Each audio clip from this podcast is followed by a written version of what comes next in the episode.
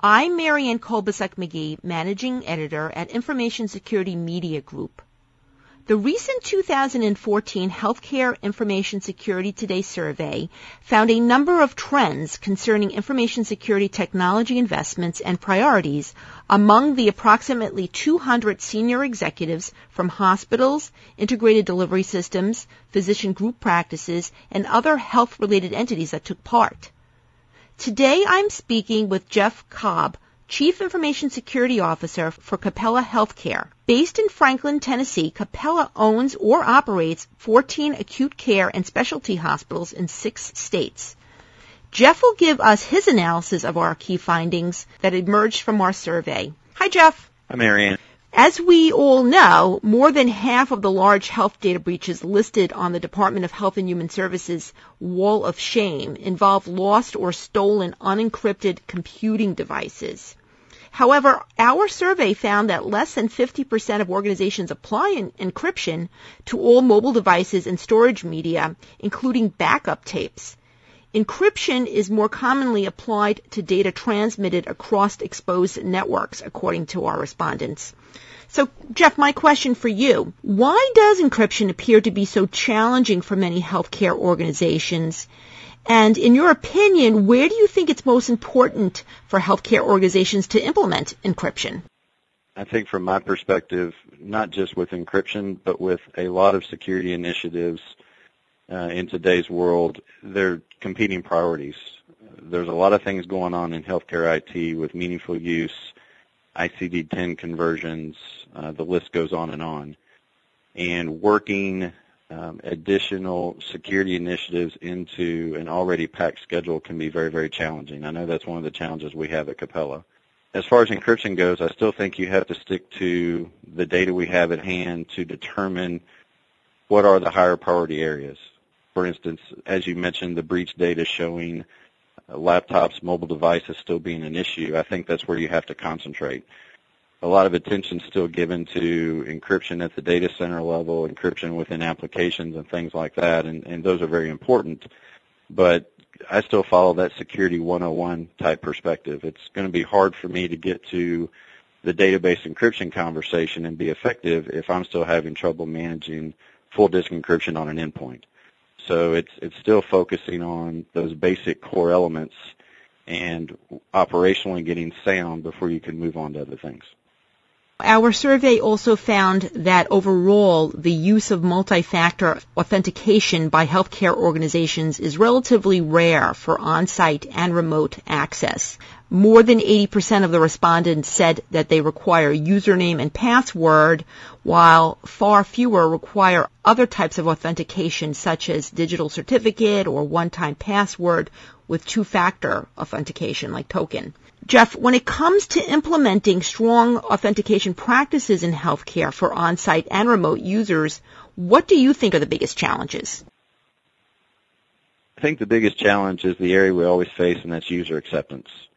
Anytime you're adding an additional step or two to a process or you're changing the way a user interacts with a device, there's always some pushback from my lens, I see a lot of two-factor authentication from a remote access perspective. I think the areas we're still struggling with are related to new initiatives, for instance, the patient portal requirement. As you extend access to information outside of the corporate walls to a much different clientele now being the patients, that user acceptance thing comes back up in my mind. I think secondly, again, advanced technologies like digital certificates, for instance, there's probably some discomfort on how to manage that. Um, it is a difficult technology to keep track of. You have additional mechanisms in place to manage certificates. Operationally, how do I handle that to where that may be another factor why people have shied away from the use of that from a strong authentication perspective when it comes to providing patients with access to their electronic health information, which is a provision of HIPAA Omnibus as well as a requirement for participants in the HITECH Act financial incentive program for electronic health records, only about a third of our survey respondents offer a web portal. However, more than another third say they're working on one. Now, you mentioned this too, Jeff does Capella have a patient portal or do you plan to offer one? And if not, how do you provide patients with secure access to their electronic health information or how do you plan to do so? And what are the most challenging aspects about protecting data while providing access to patients? From a hospital perspective, we're in process with our patient portal project as part of meaningful use requirements. Our physician services side is at a patient portal as part of their system for the last couple of years, so they're a little bit ahead of the game as far as usage. So yes, we, we will have patient portals up and running that cover both sides of the company. I think the challenges line up with a lot of the things that are, that are a concern from your survey. So as far as offering portals to our patients, I think the, you know, some of the same concerns with the survey results, same concerns we've seen the banking industry come up. First and foremost, making sure the patients are who they say they are when they sign up for accounts. What type of process do I have to support that? Then I think secondly is how do we at least educate the patients to help them understand what some of the challenges are or some of the concerns might be when they sign up for the portal. And this goes beyond your patient privacy and consent forms and all that type of conversation. It's things like, again, your home machine. If there's a piece of malware on it, would that potentially cause an issue or cause unauthorized access to your patient record? Again, these things have been uh, well known, documented, and talked about uh, with your you know financial sites, your e-commerce sites, all those types of things.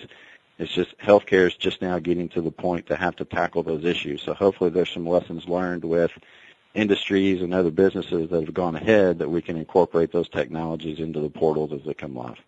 As I mentioned earlier, despite the fact that so many breaches reported to HHS involve lost or stolen unencrypted gear, only about half of organizations surveyed are requiring encryption on portable media, and even fewer organizations are encrypting data that's stored on or transmitted from mobile computing devices. Plus, 16% of our organizations surveyed say that they don't even have a mobile device security policy. Then when it comes to organizations allowing employees to use personally owned mobile devices for work, Less than 48% require encryption, strong passwords, or other security steps. Jeff, what do you think is most challenging about mobile security, and do you allow bring your own device at Capella? So to answer your first question, I think the hardest part or the most difficult challenge is to admit that you have a problem. And that's exactly where we were a year, year and a half ago. You start out allowing email to devices and, you know, you don't allow any additional connectivity and you kind of think, well, it stops there. But obviously everybody knows that, you know, I can move documents through email. I can do different things. So just because I'm only using it for one specific instance, once you enter the market, even if it's just email, you're in the mobility business. So it's, it's, it's admitting you have a problem. So here at Capella, this year is actually our year to start to tackle that issue, both from a technology perspective and a policy and standards perspective. Right now, our approach will be BYOD. We don't have a lot of corporate managed devices as of today, but I do see things like iPad kiosks, uh, other types of mechanisms coming into play. So that will definitely be part of our overall mobile strategy going forward. Our survey shows that the top five information security priorities for the coming year are improving regulatory compliance, improving security education, preventing and detecting breaches, monitoring HIPAA compliance of business associates, and encrypting mobile devices. Jeff, is there anything surprising to you about those priorities? And how do they compare with what's on your security and privacy agenda at Capella for this year? I don't think there's anything surprising. Those are all items, again, that are backed up by data we have today, whether it's the breach data we have, through the HHS website, uh, a lot of the industry buzzwords and things that are going on. Those things have, you know, you're HIPAA compliant, and a lot of that had been building over the years. So those are common things that we think about all the time.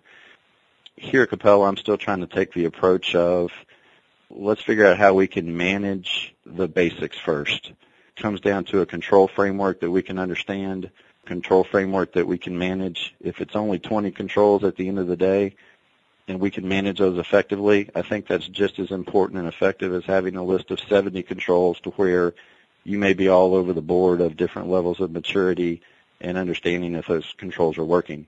If your framework is mapped to your other concerns, meaning uh, I know what my control framework is, I know how it satisfies my regulatory requirements, whether that's PCI, whether that's HIPAA, whether that's SOX, whatever the case is, then I can stay focused on the framework and the outcomes of that framework will help me answer some of these other questions, particularly when it's related to the regulatory and compliance landscape.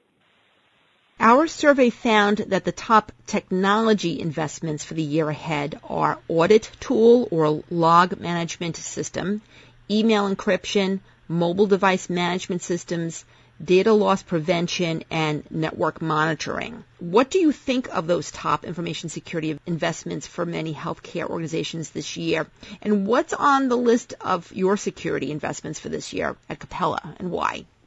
Well, I definitely agree and, and understand the audit tools and the mobile device management and the data loss prevention. I'm a little surprised to see things like email encryption and network monitoring on there only because those are things that all technologies have been around for a while, but I mean email encryption to me is something that is more of a no-brainer, at least it is for us, at least having the capability. I think all of these things still come down. There's user awareness and training activities that go with it to, to make sure users are using email encryption, for instance our initiatives line up pretty well with this. We have an initiative to bring in additional or improved auditing of our clinical systems. Uh, as I mentioned earlier, mobile device management is an initiative on our plate this year. And DLP has been something that has been on the radar for quite a while, and we have some ground level foundational steps to take in order to be able to support that initiative. So it is definitely on our longer term radar. Probably not something we'll get to in 2014, but the strategy would be to, to start to kick that off in 2015. When it comes to information security budgets in 2014, half of our respondents expect that their budgets will stay the same. About a third will spend more, and about 16% expect their budgets will decrease. Do you expect that your information security budget will increase, decrease, or stay about the same for 2014 and why? The budget this year for 2014 has increased compared to 2013. And again, it's to support a couple of the major initiatives I mentioned before around the audit logging pieces and the mobile security. I would hope that the budget continues to increase. I think it, for me, it's a little easier to get new projects from a capital expense perspective approved as opposed to operational. So the challenge for me going forward is going to be the resources to get things done, whether that's people, whether that's third parties.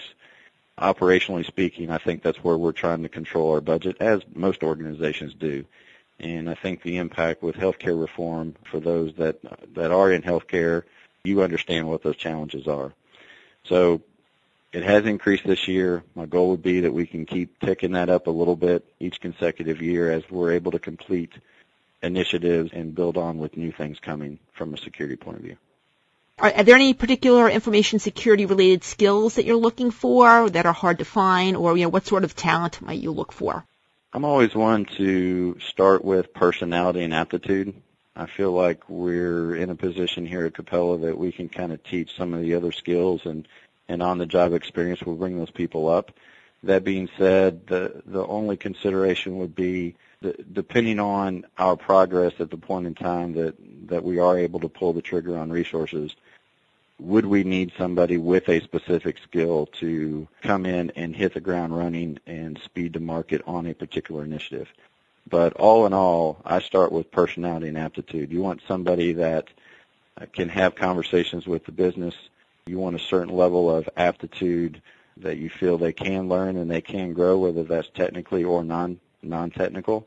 Again, I feel like uh, from on-the-job experience and training mechanisms that are available, we can teach a lot of the other skills that would be needed to fill a position here. Do you look much for the professional credentials, you know, the various initials at the end of the name? We do. I'm hesitant to put a strong requirement on those. I think it's that age old thing with everybody. You see a lot of people that have certifications that they are very effective. You see other people that have certifications that you can enter a room with a, a given number of people that don't, and that's only because maybe they haven't taken time to take the test or it hasn't really been pushed in their career path. So it's it's definitely not the end all to be all. Again, I think one of the things that does help measure is their aptitude and their drive to do something. So we try not to make it a strong requirement here It's one of those things that are preferred, and if a candidate doesn't have those things, we look to build that into their professional development plan. Thanks, Jeff. I've been speaking to Jeff Cobb, CISO at Capella Healthcare. I'm Marianne Kolbasuk McGee at Information Security Media Group. Thanks for listening.